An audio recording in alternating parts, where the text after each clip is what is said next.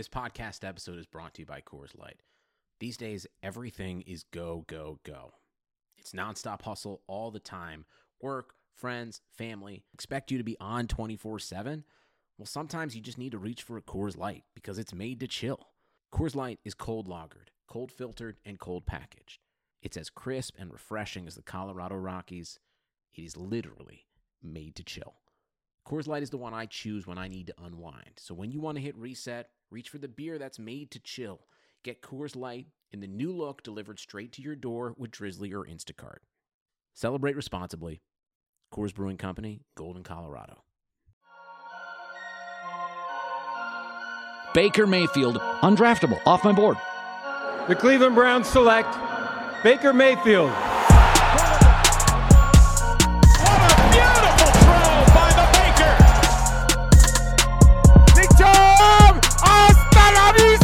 Baby! Touchdown!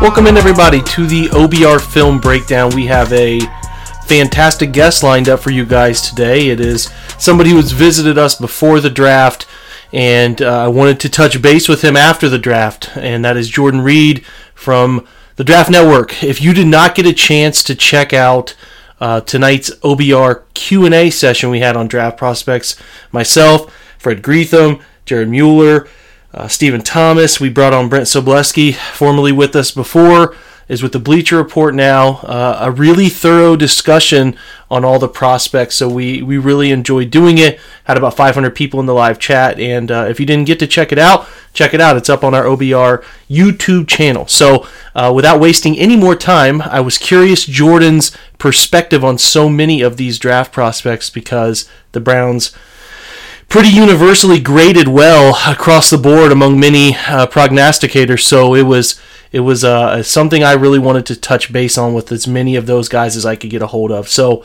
I hope you guys enjoy this. I hope you get a lot from it. Uh, I think it, Jordan does a great job answering a lot of these questions about prospects. I'm going to continue writing the film rooms that are going to give you insights on these things. They're going to be for VIP subscribers only going forward. So if you are not with us at the OBR with a membership, you unfortunately won't have the ability to see those. But that's encouragement to join us as your first month is just a dollar, and uh, we can prove to you what we're worth. So you know, get there, check us out, give us a chance. Check us out on the uh, OBR YouTube channel. Subscribe to that. Also, make sure you uh, like, subscribe, and rate this podcast as well. Always appreciate that support. All right, let's not waste any time. Let's get over to our interview with Jordan Reid of the Draft Network. Jordan, pumped to have you, man. I know you guys are doing great work at the Draft Network, and, and you get swamped with these interview requests, so this is important to us because we want to know your thoughts, man. Give me your like. You'll talk about each guy yet. We'll dive into each guy quickly, but just kind of your overall view of how Andrew Berry did in his second draft.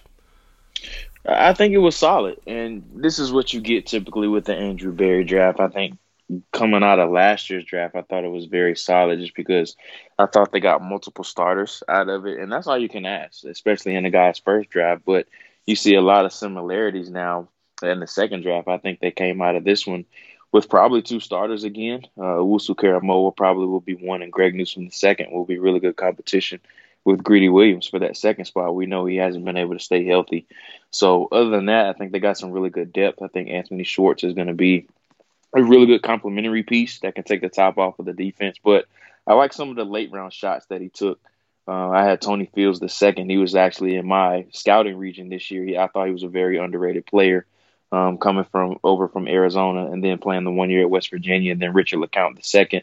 I really liked them taking a risk with that uh, just because the pro day really wasn't indicative of what you saw on film. He wasn't really healthy from that uh, the motorcycle accident that he was in, and then Demetric Felton, we saw his rise during the Senior Bowl. So I really like some of the shots that he took in this draft. Well, let's dig in player to player. I, I want to talk like maybe one key question on each of these prospects because those who listen to this and have listened to what we do at the OBR, we've been pretty in depth on these guys. So I think with each of them, there's a key question. We'll start with Greg Newsome. Pr- pretty heavy zone usage guy, pretty similar body type to Denzel too. You know, he's going to compete with Greedy. You're right. We'll see if that ultimately is a left or right corner, or whether they go with what they did at the end of the year and make him a field or boundary corner. Probably a field because Denzel's a little twitchier. But do you think he has the ability to walk down, play a physical brand of man to man in your face football, or do you see him more optimally as a cover three or quarters corner? Well, the great thing about Greg is that he can play both, honestly, Jake. And they didn't allow him to get his hands on a lot at the line of scrimmage when he was at Northwestern, but I think he definitely is capable of doing so. And if you go and watch the Nebraska game, that was one where you were able to see uh, him come down and press a little bit. He also played in the slot a little bit in that game as well. I thought that was one of his better games by far. So make sure to check out that Nebraska game. You can see him playing press and getting his hands on a little bit. But I think the one thing that really makes him stand out as far as being able to play both is that yes, he was able to play a lot of zone at Northwestern, but you saw a little bit sparingly of him playing off man coverage. They did let him play press from time to time, but that experience is really going to help him on the next level as well. So I think he's capable of doing both, honestly. That's what we want to hear because we want to see them diversify coverages next year and finding a guy opposite. We like Terrance Mitchell a good amount. He did a nice job, but not the level of talent you're hoping to find. So Greg Newsome an immediate upgrade, even if it's Greedy too. You know, guys that are upgraded if he if Greedy can stay healthy. Talk about JOK with me real quick. Is he? Listen, Kevin Stefanski talked about this preseason last year. People liked it a lot. It's not it's not a crazy thought. It's it's the heavy personnel packages keep defenses out of these crazy nickel dime quarter looks, and that eliminates those exotic pressures that confuse A, your quarterback, and B, your protection schemes. So is JOK, in your opinion, you know, I studied him, I wrote him up, I did a lot of dive into kind of how he plays, but I'm curious your angle here of is he a guy you think is a will linebacker in rundown situations and you don't have to sub that guy off the field. You can kind of bump him out, have him be your overhang big nickel type, and still feel comfortable putting him in space because he played a lot of slot snaps, as we both know, but he didn't yeah. play a ton of box snaps. Are you comfortable with him in the box? You feel like he can be an early down guy in the NFL? So I think he's one of those guys you really have to keep him on the perimeter. So he likes to, um, I would say, really roam free. You don't really want him in the box just because he's not really good with what I like to call detaching from guys with those climbing offensive linemen coming into the space. He's just not a box guy. That's not really his strength. You want him playing free. You want him roaming on the edge and what I like to call that rover slash strong safety guy. So he's mm-hmm. kind of like if you play a four-two-five defense, he's that overhang to the field that you want to bring on blitzes uh, that you want him in, in the slot against tight ends and then these short and shifty wide receivers. He's shown to be able to keep up with those guys. But I really like this spot for him just because defensive end was a huge question mark for the Browns. Even after signing Clowney, there just wasn't a whole lot of depth for them. But yeah. the great thing about JOK is that you can blitz him off of the edge and you can slide Miles or Jadeveon Clowney inside now to that three technique spot. And we know they are a little bit soft up the middle. They do they did sign or they did draft Tommy Togiai um, and then they br- they brought in some other guys as well, even after uh, releasing Sheldon. So maybe we we see that NASCAR package on third down of where they slide Miles or Jadeveon inside, inside, and then you bring JOK off of the edge. Yeah, for sure. I thought studying the tape, I was actually impressed with some of JOK's hand moves at the point of contact off the edge. Saw a yeah. little push pull, saw a little sw- club swipe. Like I was like, okay, if this guy was an edge, I'd be perked up. So uh, I'm with you. I think bringing him off the edge occasionally to keep him on the perimeter is a smart move. Let's move on now. Anthony Schwartz. Listen, it's no secret, man. The guy's speed, and that's what he's known for. Is is he more than that ever to you? There's nothing wrong with this type of player. If you can find a role for this guy, 10 to 15 snaps a game, you know, a la maybe a, a, worse version of Breshad. I don't know. I'm calling him a worse version of Breshad Perriman, but a guy who, like Breshad, has made his mark in the NFL, beating people deep. Like that's no secret. Is he that ceiling player who eventually he is a guy you trust to run deep routes, track the football, and bring in, you know, 15 deep throws a year, whether that's a corner, post, go, whatever you want to call it? Or is he more than that eventually? A guy who can win some intermediate routes or run a shallow drag and kind of turn it into a 15, 20 yard gain? Or, you know, I'm just kind of curious. Do you think there's more to his game or is he just going to kind of be a gadget player, and that's okay, right? Like gadget players are nice in the league. So is is he more than that, or is that kind of his ceiling to you? Yeah, I think he's probably just going to be a deep guy for right now, just because the Browns don't really have that on their roster. I think they already have those other roles satisfied. They have Jarvis to really take care of the underneath areas. We'll see what Odell does when he comes back, but we know when Odell's at his best, he can attack all three levels of the football field. So all they really need Schwartz to do is really just open things up underneath uh, for them. But the great thing about Schwartz is that he's going to help out your run game a lot as well. And what I mean by that is you have to respect his speed over the top, just because we're talking about a receiver that has world class speed, a four two five guy, and you cannot pack the box when you have a guy over the top like that. We know Baker. Um, he, I wouldn't say he's hesitant to go down the field. I don't really know the splits or anything like that, so I can't really speak on that. But we know that Baker does have the arm strength and he is capable to go deep when he mm-hmm. does take his shots. And with a guy like Anthony Schwartz, we know that teams are going to try to try to pack the box, maybe have seven, eight guys in there. Um, so when you have Nick Chubb and guys like Kareem Hunt as well, you're really worried about that run game. But when you put a guy like Anthony Schwartz to the field and you want to run those deep posts or those deep goals, you have to respect that as a defense. Yeah, it's particularly interesting for him. You know how many how many ways they can find a, uh, the, the the thing that I was caught off guard by, and I didn't even think about it. I cover this team all the time. I didn't think about it. It's the only offensive addition they've had all offseason. They didn't bring in a single free agent on that side of the football until they drafted Demetric Felton later on. That was it. I mean James Hudson too, but like that's the first pick they've made to improve their offense. So they saw the need. Baker did lead lead the league in deep ball accuracy last year, but I thought they played in a situation where they didn't give him enough opportunity uh, especially because the field got so condensed with guys who just can't win over the top. Love Rashard Higgins, love Jarvis Landry, but you aren't putting them out in front of your team as the leading sprinter. So, you know, you got to find ways to separate deep down the field, and, and I think you'd stretch a defense out. And I called it like they were playing in the red zone a lot of the season because teams were so congested. So that, that level of the field has to be found somehow. And the 53 and the third across has to be utilized too, so he can do some of those things. James Hudson, violent hands, man. He makes a lot of pressure when he when he hits the peak of his drop, I really like the way he can effectively punch, and he's got athleticism too. What do you like about him, and do you ultimately see him inside or out? Uh, I think he's a tackle on the next level. Really interesting story. Actually started uh, at Michigan as a defensive lineman, so I think that's where a lot of that hand power and that hand usage comes from. Only was a one-year starter at Cincinnati. Had a little bit of a weird feud going back and forth between Jim Harbaugh and Luke Fickell uh, when he first transferred. Um, he, he, applied, tried to get an immediate waiver to play right away, but uh, the NCAA didn't grant him immediate eligibility. There was a, a really unique story going on about that, but uh, he was only able to play one year at Cincinnati. But I think the best thing for him was ending up with a guy like Bill Callahan, a person that's known to be an offensive line developer just because he's very raw, making the transition over from we're driven by the search for better. But when it comes to hiring, the best way to search for a candidate isn't to search at all. Don't search match with Indeed. Indeed is your matching and hiring platform with over 350 million global monthly visitors, according to Indeed data, and a matching engine that helps you find quality candidates fast. Ditch the busy work. Use Indeed for scheduling, screening, and messaging so you can connect with candidates faster.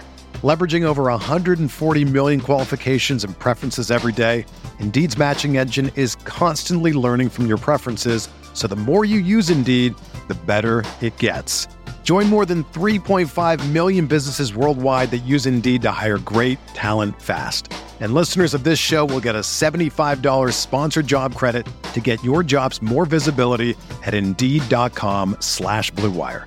Just go to Indeed.com slash BlueWire right now and support our show by saying that you heard about Indeed on this podcast. That's Indeed.com slash BlueWire.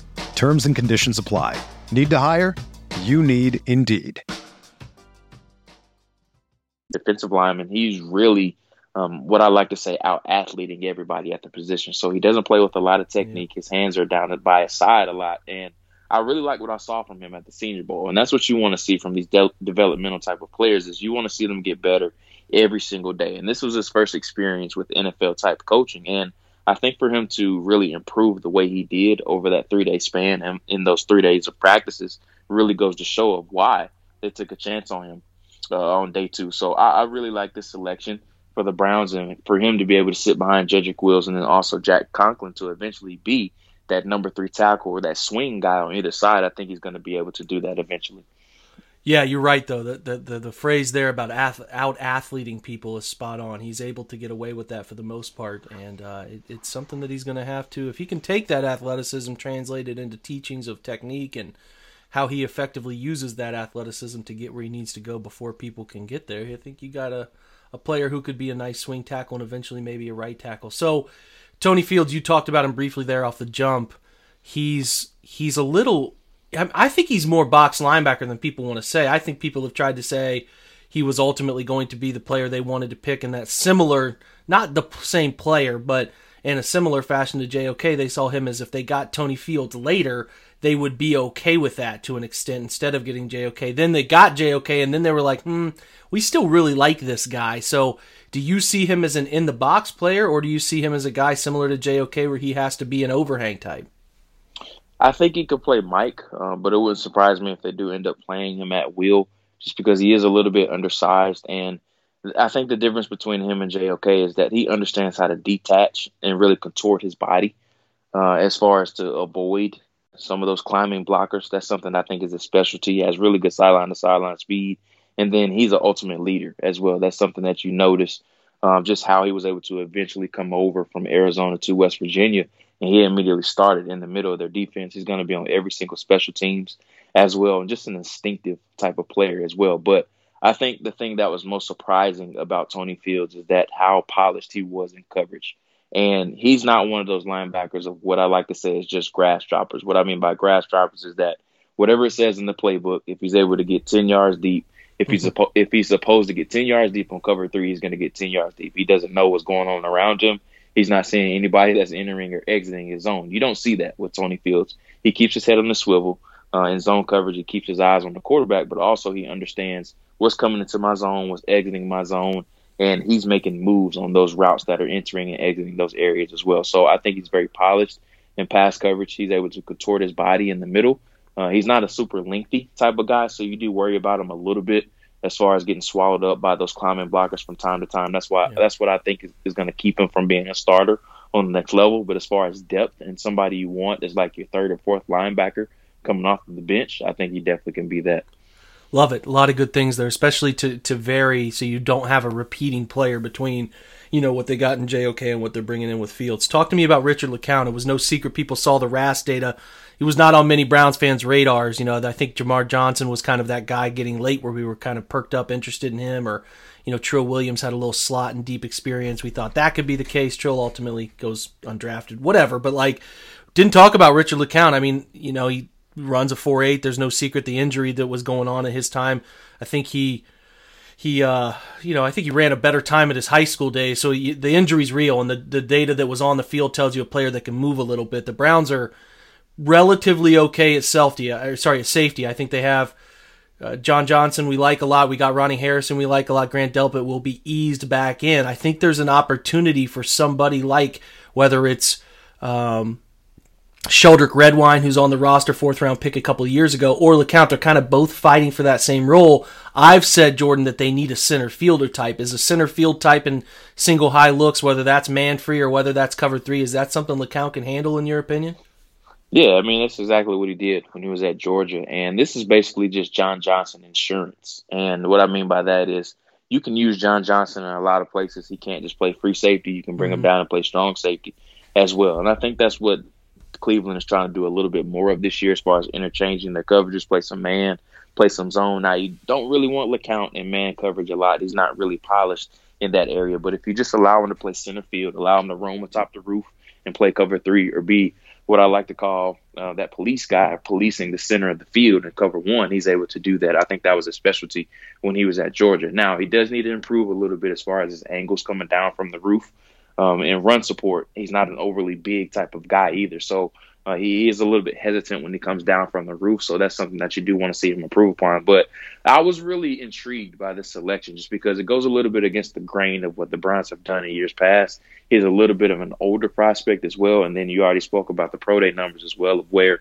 he just didn't really run what a lot of people thought he was going to run. I think he's more of a four five five or a low four six guy if he was yeah. healthy. So there's no way in the world he doesn't play four eight on film at all. So I think they just really trust the tape with this selection. I'm with it. I'm with it. I hope it can ultimately translate into something they can use effectively because they have a bunch of guys uh, that can do some things back there, but you don't want to pigeonhole him and you don't want to make John Johnson be a deep guy all the time because, like you said, he's special player near the line of scrimmage, especially in run support. He can he can bring it, man. So that flexibility is imperative. Talk to me about Demetric Felton, our last guy here. Uh, I was uh, I was blown away by his Senior Bowl stuff. I thought he he showed a guy who could play uh, that that wide receiver position when they need him to, and the Browns will take a running back and empty him out and go empty from. You know they're going to try to take a linebacker out with him. They're going to try to peel up whether it's zone or man based on moving a running back out and see who who trots with him. And in my opinion, something they like to do. Now you put a guy like Felton out there who can who can do all of the wide receiver things naturally. It wouldn't surprise me if he was a third back on this team and ultimately became a replacement for Kareem Hunt down the line when Kareem goes on to his next team and deal whenever that shakes out. So I think they keep Nick Chubb for three, four more years. I think Kareem maybe ends up walking. Can Felton be that number two back with that great dual threat capability, or do you think he's just maybe a guy best kept in only third down situations where he can catch the football? Well, there's a lot of different things that Demetric Felton can do, and the funny thing about it is that he's the billboard example of why these All Star games were so important this past season. Just because he had not played receiver at all during his time at UCLA, he had strictly been a running back, and he goes out, he performs really well in these one-on-one drills uh, at the Senior Bowl, and everybody was like, "Man, why didn't Chip Kelly play him more when he was at UCLA as far as that wide receiver?" And Chip was saying like, "We didn't even know he was going to be that polished." When he was out there at wide receiver. So he really surprised a lot of people. But I always say the more hats you can wear on offense, the better. And he's also a special teams contributor as well. So he's wearing all of these hats, and especially as a late round guy, I believe a seventh round guy. So he's really going to be able to help himself a lot. Excuse me, a sixth round guy. He's really going to be able to help himself a lot as far as the next level, especially being a late round player, just because you have to be able to satisfy a lot of roles. As you can see, he's not going to have a lot of reps at running back. He has two studs in front of him and Nick Chubb and then also Kareem Hunt. And then the Browns are loaded at wide receiver as well. So he really has to carve out a minimal role for himself, maybe as a kicker or punt returner initially, and then maybe some touches that he sees in the backfield, maybe as a receiver or something like that. So I think his role is really going to be very minimal very early on. But as you alluded to, the financial ramifications come into play really quickly, especially when you have a loaded roster like the Browns. Yeah, definitely a long play. The big theme of this whole thing, Jordan, was drafting for the future. You know, they got some guys you referenced earlier, two starters they think can impact, but a heavy, heavy eye. And it's not a secret. Teams in the NFL are all trying to do it, but they made reference to the fact that they're in a position finally to not have to fill needs and can look at guys who equal some sort of long term uh, justification when they select them. And I thought they did a nice job of that. The last thing I want to end with here is you know Marvin Wilson. They give him a they give him a lot of money, man. They give him 160,000, a lot of money guaranteed, big mm-hmm. signing bonus. A guy who, if we're sitting here talking, if we reverse the calendar 365 days, some folks are talking about how do you get this guy in the first round? Could you get him in the early second? You had to move up. Like what what happened in your opinion? And do you think there is a player in there that can make the Browns roster and potentially be a shade, or even you know if he's if he eats a little bit more food, gets the weight back on, I think he has a chance to be a shade or a three tech. Do you think he can make the roster and be a potential, you know, almost extra draft pick here. I'd be really surprised if he didn't make the roster, honestly, just because I know that's kind of a uh, kind of going off the limb a little bit, especially when we're talking about an undrafted free agent. But as you alluded to, they gave him a record number of money.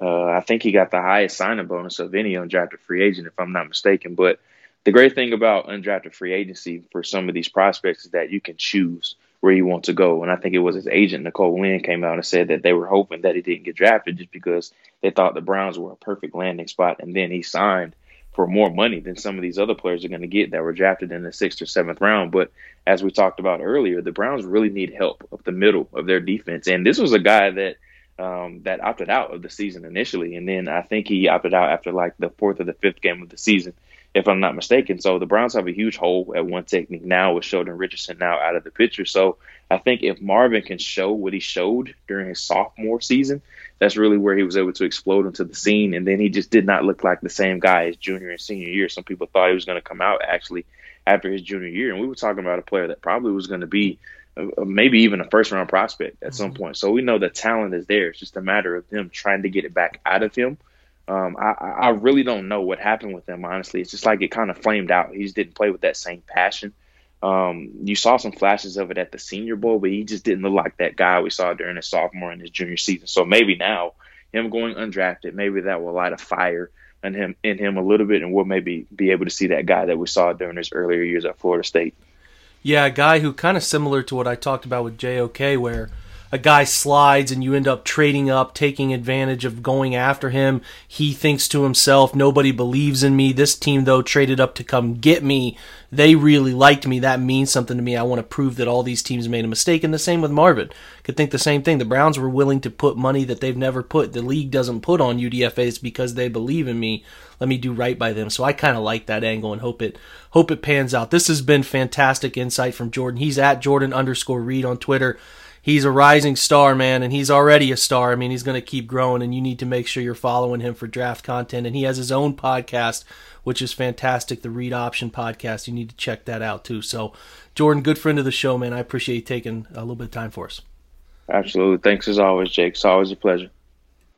That's a wrap. You guys will notice that I, I uh, a little bit unusually did not have this one on a live stream as we did the Q&A session last night. So uh, a little reminder to go check out that Q&A session if you can. I think it's really insightful and you get a lot of different perspectives on the Browns draft and some of the theories going into the season how they're going to use defensive personnel, some of their offensive line adjustments that are possible with the drafting of James Hudson and just a, a, myriad of viewpoints. And I think that can be sometimes really uh, vital because we can teach each other something. So I hope you hope you get a chance to check that out. Hopefully you enjoyed this pod as well. Like I said, if you could review this pod, give us a subscription and a uh, quality rating, we would appreciate that very much. I will be back on the live stream tomorrow night as usual. We'll continue analyzing these prospects. Hopefully, hopefully get up uh, James Hudson's film room at some point tomorrow. We'll see where life takes me. It's been a long weekend. So, um, yeah, thanks for checking us out. Thanks for joining us. And as usual, and until we talk next time, go Browns.